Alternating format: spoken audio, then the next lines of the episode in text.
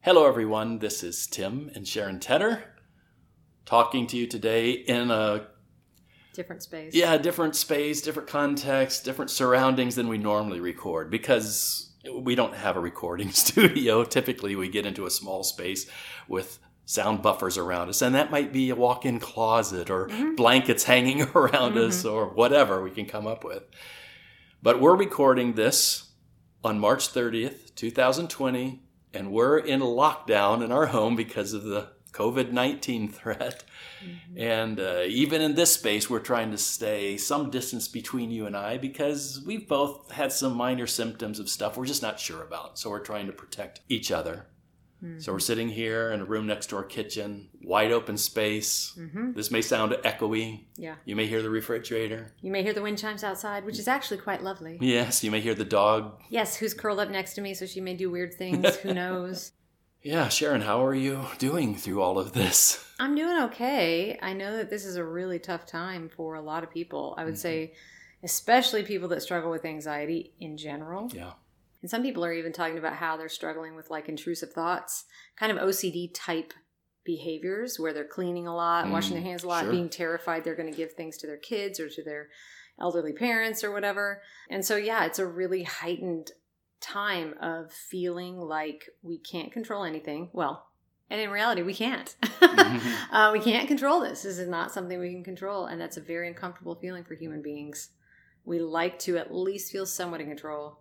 Couples that I work with who are already dealing with issues in their relationship or marriage, now you have this thing that comes along for many of them, forcing them both to be at home, caring for kids, doing work, managing life in the constraints of their home. Mhm. along with whatever issues they were dealing with. Mhm. Sometimes infidelity, sometimes other relationship stuff. Ah, boy, that's that can be tough. I mean, for some of these couples, it's become a rallying point where they've been reminded, hey, there's reasons why we are good partners together. There's some things we can do well. So they're in survival mode, they're Mhm. cooperating, there's even a sense of satisfaction in how they're able to function. And maybe it's a reminder of some of the good things about their relationship. Now they're going to have to deal with issues when this pressure comes off, but maybe they're able to do it from a more balanced perspective, or at least a reminder of, hey, there are good things about us that we'd forgotten. Mhm. I think for other couples, it's been the pressure cooker that's just intensified Mm. the problems between them. Yeah. So I I guess it's different for every individual, every couple going through it. hmm Well, yeah, even people that aren't struggling with anything out of the ordinary, you know, Yeah. just regular couple struggles, you Yeah. know, um, you know, it's difficult to be in the same place with this person for a long period of time. No other outlets, really. It's like Are you trying really- to tell me something? Yes, I am. I figured out this is the best way to do it. going out to the world. no, but I mean, it, just is a different dynamic that we've not ever had to deal with before in our time, anyway. Well, for a while, we shared a lot of the same space, and we still kind of do. I mean, we're sitting in the same room together, but Mhm. I've been spending more time in that side room, and you out here, Mhm. just trying to be safe and one as safe Using as we different can bathrooms be. Using stuff, different yeah. bathrooms. Fortunately, we're both kind of geeky. We love Xbox, so we, Oh, yes. we, we both can get on our mm-hmm. Xboxes with headphones on and actually be playing together. in separate rooms. Yes, in separate rooms. So, So, technology helpful. can help. it's it's it's been a, a weird experience, and I know there are going to be people listening to this podcast not at the end of March, but maybe weeks, months, possibly even years.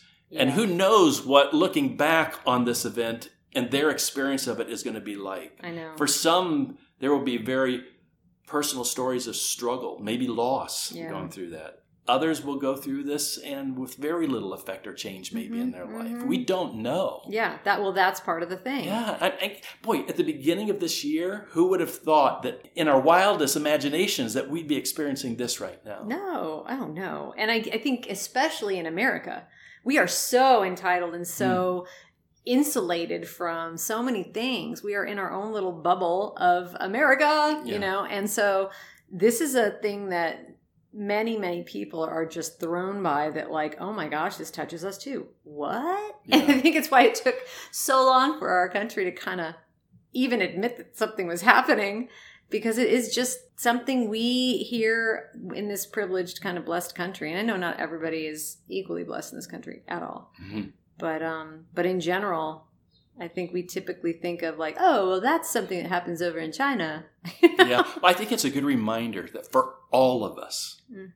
There are things that were just out of our control. hmm We like to assume that we can look at the future, have a certain prediction of it, and even control every aspect of it. But there are things that are absolutely out of our control. Yeah. And people can give careful attention to their personal health, their financial security, and something comes along outside of them that wipes those out. Yeah, I know. And there's nothing you can do about it Mm-mm. in many cases. All you can do is try to manage your reactions to things. Right. You're only in control of yourself. You literally cannot control anything around you or anyone around you. You can only control your own reactions to things. And that is a kind of two sided coin, I think. There's a certain amount of stress and anxiety involved in that, knowing that you cannot control other people or circumstances. Mm. But then if you look on the flip side, though, there's actually a lot of like calm that comes with that, Well, or like so, too. peace. I mean, even ultimately, and this is maybe a little bit morbid, but accepting the fact that I'm going to die. sure. Anybody listening to this, that's just a fact of life. Mhm. And once we accept that, oh, that's going to happen, Mhm. and maybe even between now and then, there will be other things that come in my life that I don't anticipate that I won't necessarily like, but I can't control whether or not I experience them. Mm-mm. Well, then what? Then how am I going to live that life? Mhm. Right. What is a story I'm going to tell as far as I'm able to control it? I can't control all my circumstances, but in the middle of whatever those circumstances are, I want to control the story I'm telling with my life or the choices I'm making or who I'm becoming in the middle of all of that. Yeah, I know. I've had some conversations with clients about managing those feelings. So mm-hmm. when I say you can only control yourself and your reactions to things, they say, well, what does that mean? If I have a lot of anger or I have a lot of fear or I have a lot of disappointment, how do I manage that? Do I just ignore it and just No. try to? And I'm like, no, no, that's different. It's Yeah. different to stuff it down and just kind of live with that little poison inside of you for a while. It's another thing entirely to actually look at it straight in the face and say, I see you, I see what you're doing there, and realize that anger, fear, all those things are your brain's way of trying to protect you. And that's okay. That's what it's supposed to do. Yeah. It's when it becomes maladaptive and starts to take us over and we get stuck there. That's the problem. But if we can look at it and say, I'm choosing to release you, I'm, I'm identifying that you're there and I'm feeling this way, and I'm gonna let myself feel it for just a little bit, like a few minutes, and then I'm gonna say, okay, thank you, I'm done. You can go now. and just try to kind of picture releasing it. I actually picture it in my head. I do like a little guided imagery thing of picturing putting whatever the negative emotion is in my hand and telling it, you know, okay, I see it, I get it. Thanks for trying to help me. And now you're done. Yeah. You know, and I imagine it floating away Yeah. and then focus on something positive instead. Then you choose to say, okay, now I'm going to focus on, instead of that, I'm going to focus on whatever you're grateful for, whatever good things are in your life, different things about yourself that you love. You know what I mean? Just Mhm. anything like Yeah. that. And choose to do that. That's how you manage those feelings. So you talked about avoiding the extremes of putting it down, shutting it down, putting it behind a curtain, pretending it's not there. And the other extreme of we just give full vent to it, like it controls us. We're trapped by it. And in between that is recognizing, no, these things do exist. I experience them. hmm But I have volition. I have choice. Mm. There's something I can do in the middle of this that leads me out of it. hmm Or, or, or, or affects the choices I make in a way that's that's healthy, not unhealthy. hmm And I think that's a good introduction to what I'd like to spend a little bit more time talking about in this podcast.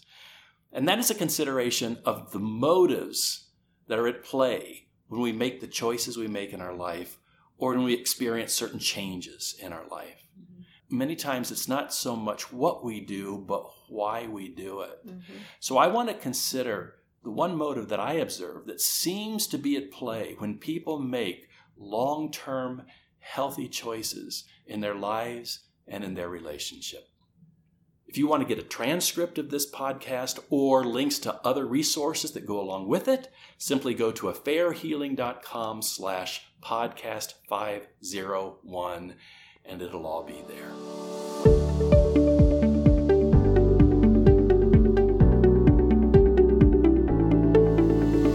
Welcome to the Recovery Room, a podcast presented by AffairHealing.com. Here's your host, Tim Tedder. Let's talk about change. When a client comes in for their first appointment, I might ask a question something like, Well, what brings you here today? And you know, I've never heard a response that sounds anything like, Well, Tim, you know, everything in my life is just so wonderful, and I just wanted to spend some time and money to come talk to you about how great life is. People are willing to give up other resources if they believe someone might help them towards change. But you know something? Not everyone who desires change actually experiences it. Why do some people, despite their earnest desire for something different, end up returning to the same old patterns and experiences, while others manage to move on in new directions? Before we look at possible answers to that question, consider these two ideas. Idea one In any situation, no matter how forceful it may be, you are capable of choosing how you will respond to it. Your circumstances, that is, where you are or what you are experiencing, are distinct from yourself who you are, how you act. Idea two. If you are not content with your life's direction, you can change. To begin, you should realize that satisfying long term change is achieved when you are driven by an inward passion. We sometimes call that intrinsic motivation, the motivation that comes from the inside out. Long term change is achieved when you're driven by inward passion rather than outward passion, which sometimes is called extrinsic motivation the kind of motivation that comes from the outside in, like other people's expectations, uh, requirements, obligations, the duties that you need to perform. And unless you are in a forced environment, like a prison camp, you will likely only realize long term change in your life when the motivation from that change is coming from inside you. It's being driven from your own passions, desires, and will, rather than the outward influences that are coming in. Now, let me raise the stakes even higher. Consider these claims. You can face disappointing circumstances or an uncertain future and still find hope. You can feel all the pain of betrayal and still experience compassion. You can suffer the deep wounds of angry criticism or accusation and still believe you are more valuable than that you can stand confidently against the strong opinions of others who are telling you what they think you should do. You can make a confident decision between conflicting choices, even if it requires sacrifice. Do you believe those statements? I do. And I believe they can be true of you. How? Well, start by considering this. The choices you make are primarily determined by whatever desire you feel most deeply. Let me say it again. The choices you make are primarily determined by whatever desire you feel most deeply. If you are concerned about making changes, you should consider what motivates you to want a certain thing or to move in a particular direction. You need insight into why you are compelled to make one choice rather than another. In many instances, your reason for a choice may be more important than the actual choice itself. I face this often when a betrayed spouse asks me whether they should stay in their marriage or leave it. I can't answer that question for them, but I can help them focus on understanding the reasoning behind whatever choice they make. Their reason will determine whether or not their decision is a healthy one for them. I may sit with three different clients during a single day, all of whom have decided to stay with a cheating partner and observe that only one of them seems to be making a healthy choice. My assessment isn't based on the condition of the relationship, but on the reason for their decision. Motive makes all the difference. To determine which choices are good for you, first consider what compels you to make them. People tend to be moved by three primary desires, and I'm going to call these desires do, get, and be. You experience all three motives, and each of them plays an important role in the decisions you make. There's not one good motive and two bad ones, they're all necessary. Sometimes they're in sync, pushing you towards a common goal for various reasons. Other times, however, each of these motives directs you towards a distinct outcome. When you feel a tension between the choices you have to make, the desire that has been most deeply cultivated, doing, getting, or being, that will be the one that determines your decision. Let me help you understand the difference between each of the three motivating desires. Let's start with the motivation that comes out of a desire to do. The doing desire is driven by the need for approval or appeasement. The source of approval may be parents, family, peers, a partner, church, God, or, or any outward standard. A doing person's focus is to maximize praise and minimize disapproval. This is an external motivation. The expectation to think, act, or live in a certain way is defined by something or someone outside yourself. You may be compelled by a sense of obligation or duty, or, or by the fear of consequences if you fail to act in an appropriate manner. Failure to meet that standard, whatever it is, usually results in feelings of anxiety or shame. Now, the motive to do plays a very important role in our lives. If we didn't have external standards to follow, the world we live in would become chaotic as each person just defined their own rules. Thankfully, we don't live that way. I may personally prefer to drive double the speed limit, but I don't. And even if I'd prefer to have all my groceries for free, I exit through the checkout lane and pay for what I want. Those are all choices made out of a doing motivation. There is value in considering the standards outside of yourself when you are thinking, what is it that I'm supposed to do? But there is a potential problem. Doing becomes a problem when it is the primary motive in an individual whose inward beliefs and desires are contrary to the outward standard because this person lives under a constant tension of trying to satisfy the outward obligations and yet struggling with their inner thinking and belief, conviction maybe about those same things, the long term outcome tends to be either one, an eventual rebellion against those expectations, and it's often expressed through dramatic changes in behavior or attitude, sometimes even affairs. Or two, that person may continue to live under the felt pressure of those standards but it's a life lived with joyless acquiescence. The following expressions are examples of thoughts or actions motivated by doing. There has never been a divorce in my family. Mine is not going to be the first marriage to fail. I do things this way because I've been taught to do things this way. I would have quit this career path long ago, but my parents convinced me to keep at it. If I were to do that, my church would shun me. She threatened to make my life miserable if I left her. At this point, I'm not considering what person making those statements might actually do. I'm more interested in what those statements tell about why they are making the choices they are making. Whether the choices themselves might be deemed good or bad, they're making them out of a motivation that is outside of themselves, expectations that are obviously in conflict to what they feel or believe themselves. Now let's consider the motivation that comes by a desire to get. This desire is driven by the need for gratification and pleasure. The person acting out of a desire to get, they believe that satisfaction will be realized by gaining something outside of themselves.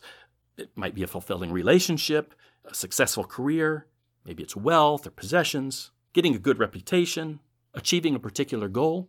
Those are some of the things that can be a focus of a getting motive. Like doing, getting is also an external motivation. It pushes you in a pursuit of outward goals and rewards you with the pleasure of achieving them. Anyone who's firmly established in this desire, the desire of getting, they will demonstrate great determination and a single mindedness in their efforts to attain whatever they want. These people are often recognized as highly motivated and successful, at least by the measure of Western culture. Now, for good reason, you are a getter, someone motivated by getting in one way or another. I mean, so am I. You want a happy relationship. You want a satisfying job, good health, secure finances, and maybe a great cup of coffee on a cold morning. These are all things worth having. You want to experience enjoyable things. However, once the pursuit of these things becomes your primary focus, your contentment can be altered by circumstances out of your control. As long as life cooperates, you remain pleased. When it does not, you become discontent. And certainly, as I record this, we're in the middle of a COVID 19 pandemic. Things that are outside of any of our control are affecting millions of people around the world.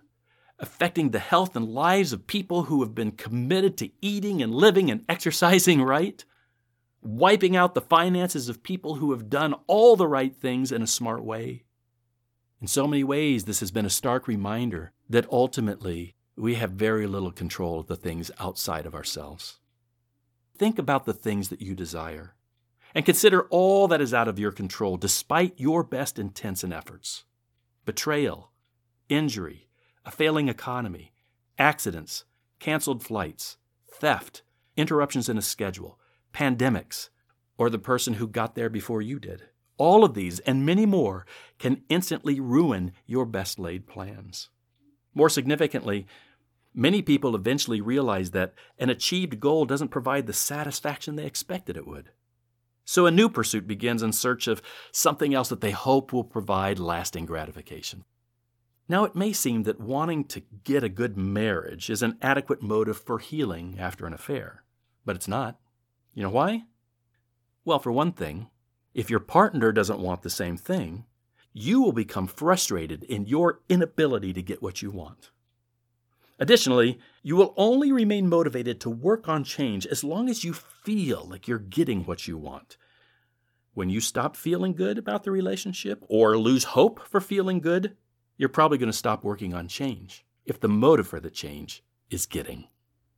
The following expressions are examples of thoughts or actions motivated by getting.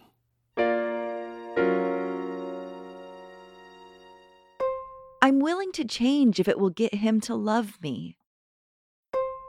If I keep doing this for five more years, we should be financially set for life. I'm losing my marriage, and I don't believe I will ever be truly happy again. Why should I do any more work? I can see things are not going to turn out the way I want. I love the recognition I gain by doing all these good things. Those are the kinds of thoughts or behaviors that come out of a motivation of getting. Now let's consider the motivation that comes from a desire to be. This desire, the desire for being, is driven by the need for meaning and purpose. The person motivated by being has a vision of the kind of person they desire to become or continue becoming, and they find fulfillment in the choices that lead them toward that vision. Now, unlike the other two desires, being is an internal motivation with a primary focus on inward change. A being person is motivated from the inside out, and so they're less affected by outward obstacles like other people's opinions or discouraging circumstances. Throughout their lifetime, they can steadily move toward their primary goal regardless of shifts in the people or events around them. They demonstrate a level of inner stability and vulnerability that encourages a more intimate connection with others. And people motivated by being tend to report greater satisfaction at the end of life. Bronnie Ware wrote a best selling book titled The Top Five Regrets of the Dying, in which she chronicled her work with dying patients Bronnie shared the final three to 12 months of life of many people and talked to them about the joys and regrets of life. Consider the five regrets most often expressed by these dying people and what each of these regrets teach us about the value of doing, getting, or being. Number one, I wish I'd had the courage to live a life true to myself and not the life others expected of me. Number two, I wish I didn't work so hard. Number three, I wish I'd had the courage to express my feelings. Number four, I wish I had stayed in touch with my friends. Number five, I wish I had let myself be happier. Viktor Frankl was a psychiatrist and a Holocaust survivor. He suffered through unjust conditions and witnessed the dark side of humanity. His wife, mother, and brother all died in concentration camps. He later wrote a book titled Man's Search for Meaning, in which he described the life of a camp inmate and observations regarding what gives purpose to life. Here's what he wrote we who lived in concentration camps can remember the men who walked through the huts comforting others, giving away their last piece of bread. They may have been few in number, but they offer sufficient proof that everything can be taken away from a man but one thing the last of the human freedoms to choose one's attitude in any given set of circumstances, to choose one's own way.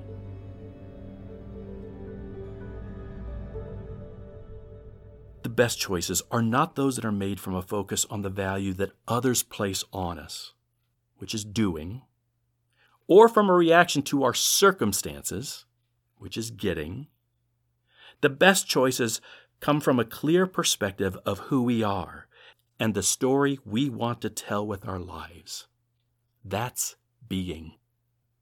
The following expressions are examples of thoughts and actions motivated by being.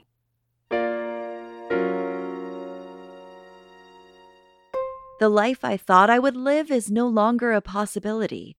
Things have changed forever, but I still have a good story to tell. Do you want to tell it with me?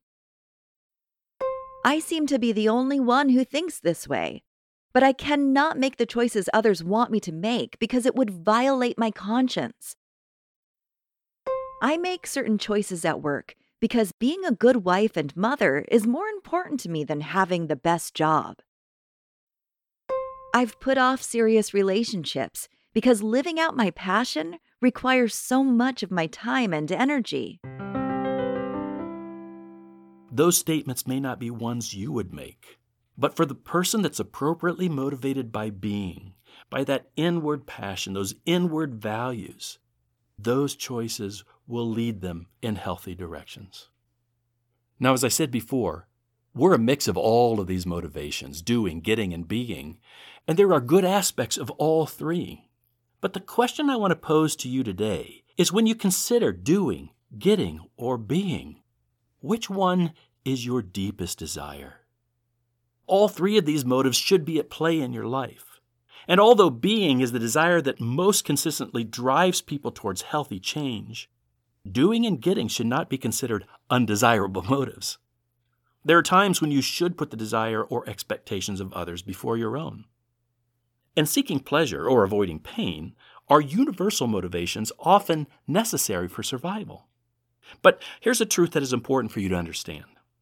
When your choices are in conflict, the motive that has been consistently cultivated and firmly established will be the one that determines your choice. It is your deep desire, and it will take priority over the other two. A person with a deep desire is single minded, and they're willing to sacrifice in the other areas in order to achieve their goal. For example, a person with deep getting desire will sacrifice the approval of others and even their own personal values in order to get what they want. A person with deep doing will sacrifice things they want and even their own passions in order to please others. And a person with deep being will stay true to their inner passions and values even when others disapprove or when they are in painful, disappointing circumstances. Now, let me just take a minute to clarify something to those of you who have a spiritual orientation or have strong faith in their lives. I know some of the arguments that have already formed in some of your heads.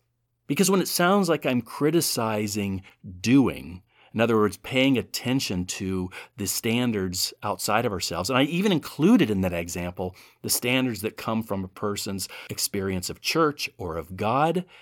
And I talk about that not being a primary motive for change, and instead somehow it has to come from within ourselves.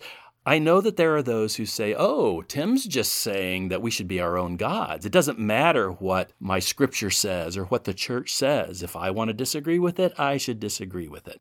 I'm not saying that. It is not my opinion that what I personally believe is the ultimate truth. I believe that there is wisdom and there is truth and principles and obligations that are outside of myself. But what I am cautioning against is having a life that is motivated just on those external expectations and pressures if they have never been internalized into the heart of an individual. There are many cults, there are many fundamental movements in religion in which people are raised to just conform. And if any question or doubt comes up in their mind, it's quickly pushed down because what a person feels and believes is considered to be of no value. I hope you don't hear me as being critical of religion or faith. I'm being critical of religion or faith that is motivated by doing, or maybe even getting. You know, that if you do all the right things, here's all the rewards God's going to give you on the other side of it. Faith, spirituality, that brings value to a person's life is the kind that is woven into the fabric of a person's value and character. I hope that makes some sense. Now let's go back to a consideration of the three desires doing, getting, and being.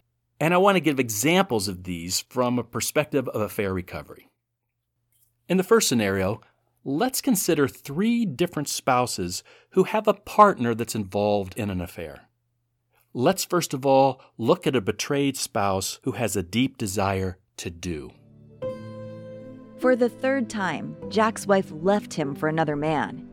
He has lost all hope of regaining an intimate, trusting relationship, but makes his choice based on what he has always been taught. Marriage is meant for a lifetime, and so you never give up. Jack pushes down his resentment and waits for her to come back again. Now consider another spouse who has a deep desire to get. When she finds out about her husband's affair, Cindy becomes frantic. She cannot imagine going through a divorce and being alone. She begins the work of convincing her husband to give up the affair and come back. Cindy compensates for his failure to change by assuming responsibility for putting her marriage back together again. And finally, here's a betrayed spouse motivated by a deep desire to be. Jamie feels the deep pain of her husband's betrayal and hopes their marriage will someday be restored. She tells him this and invites him to join her in the work, but focuses on ways she can move toward healthy change, whether or not he accepts her invitation. In scenario two, we'll consider a spouse deciding between their affair and their marriage. Here's what it might look like in someone with a deep desire to do. Even though their marriage had been empty for years, Lydia never intended to cheat on her husband. Falling in love with a coworker happened so easily that it seemed natural to start an affair. When her husband found out, she ended the affair and returned to her marriage because that is what a good spouse and parent should do. She has little expectation or intention of loving her husband again, but doesn't want to feel the guilt of being the one who broke up their family. Now let's consider the spouse acting out of a deep desire to get. Mike knows he has hurt his wife and disappointed his children. This is never what he intended, and he hopes they will forgive him someday. He knows he could return to his marriage, but believes he will never experience the connection and intimacy he has found with his lover. With only one shot at life, he decides to do what is making him feel happy. And here's an example of someone with a deep desire to be.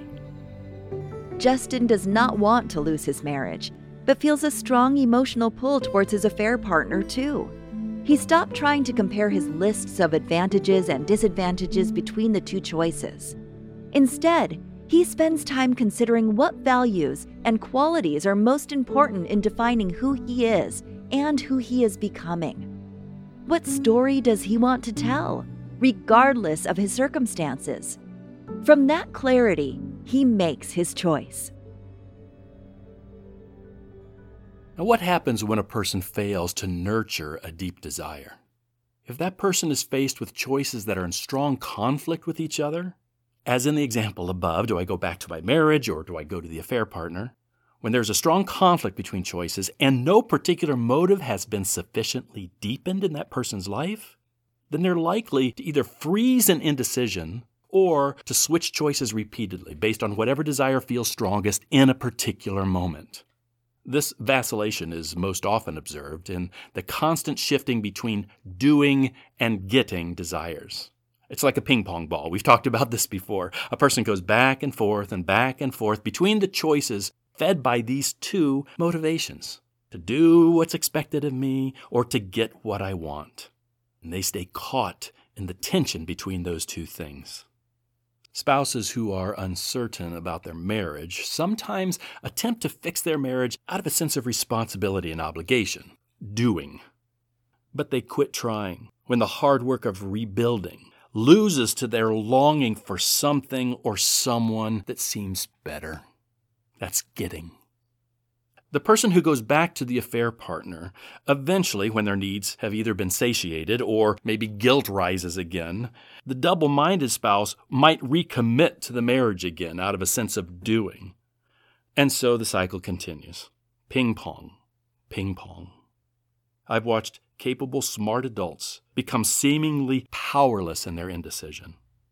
Their ping ponging can go on for years until someone Often the spouse or the affair partner finally breaks the pattern by stepping out of it permanently.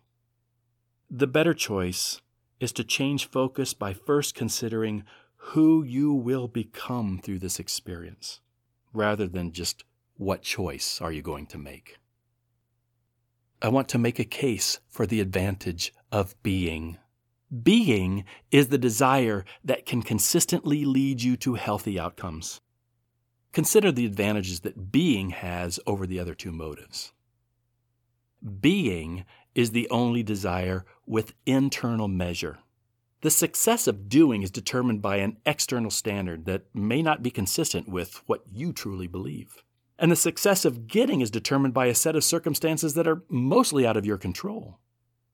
Being is motivated from the inside out, not the outside in. And so you participate more intimately in identifying and pursuing your goals. Being is the only desire that keeps a person stable even when external experiences shift in negative direction. Those motivated by doing feel guilty, uncertain, or discouraged when opinions turn against them. Those motivated by getting become angry, anxious, or depressed when their desired outcome is thwarted by circumstances out of their control. But someone moved by being can remain steadfast regardless of shifting opinions or conditions. Being is the desire that naturally moves a person to a place of authenticity and vulnerability, allowing them to love more genuinely. Strong personal connections can form within all the circles of desire, doing, getting, and being. But when a person moves relationally out of a motive of doing or getting, they tend to focus more on what they receive from the relationship rather than what they give to it. As a counselor, I observe that being is the one desire that consistently leads to life changes that are genuine, satisfying, and lasting. How do you deepen your desire to be? Well, for many of us, this work is difficult, especially if we've been heavily influenced by doing or getting in the past.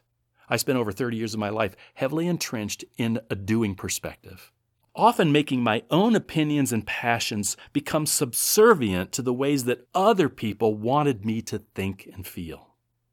Many of the things that were expected of me were good, but they weren't always mine. And that is why I started harboring discontent and resentment. As I began focusing more on being, I found myself returning to many of the same values I once held. But now there's a difference. They become mine. They are part of a story that I am passionate to tell as a person, husband, father, friend that I desperately want to be. When the desire for being begins to deepen in you, you'll find yourself tuned into those things that teach you and inspire you towards that kind of change. You'll read them in books. You'll see them in movies. You'll hear them in songs and observe them in art. You'll notice them in the lives of others and observe them in the people you admire. You'll be drawn to the truth that teaches you what it means to be that person, to tell that story. Don't fear that kind of change. It's a wonderful thing. If you'd like a transcript of this podcast, along with other recommended resources to encourage you in your being, go to affairhealing.com slash podcast 501, and you'll find those resources there. You've got a good life to live, a good story to tell. Are you living it? Are you telling it? The Recovery Room podcast is a resource provided by affairhealing.com. For more information about the podcast and resources for affair recovery, including archives of past programs and the schedule for upcoming ones, please go to affairhealing.com slash podcast. I'm your host, Tim Tedder. See you next time.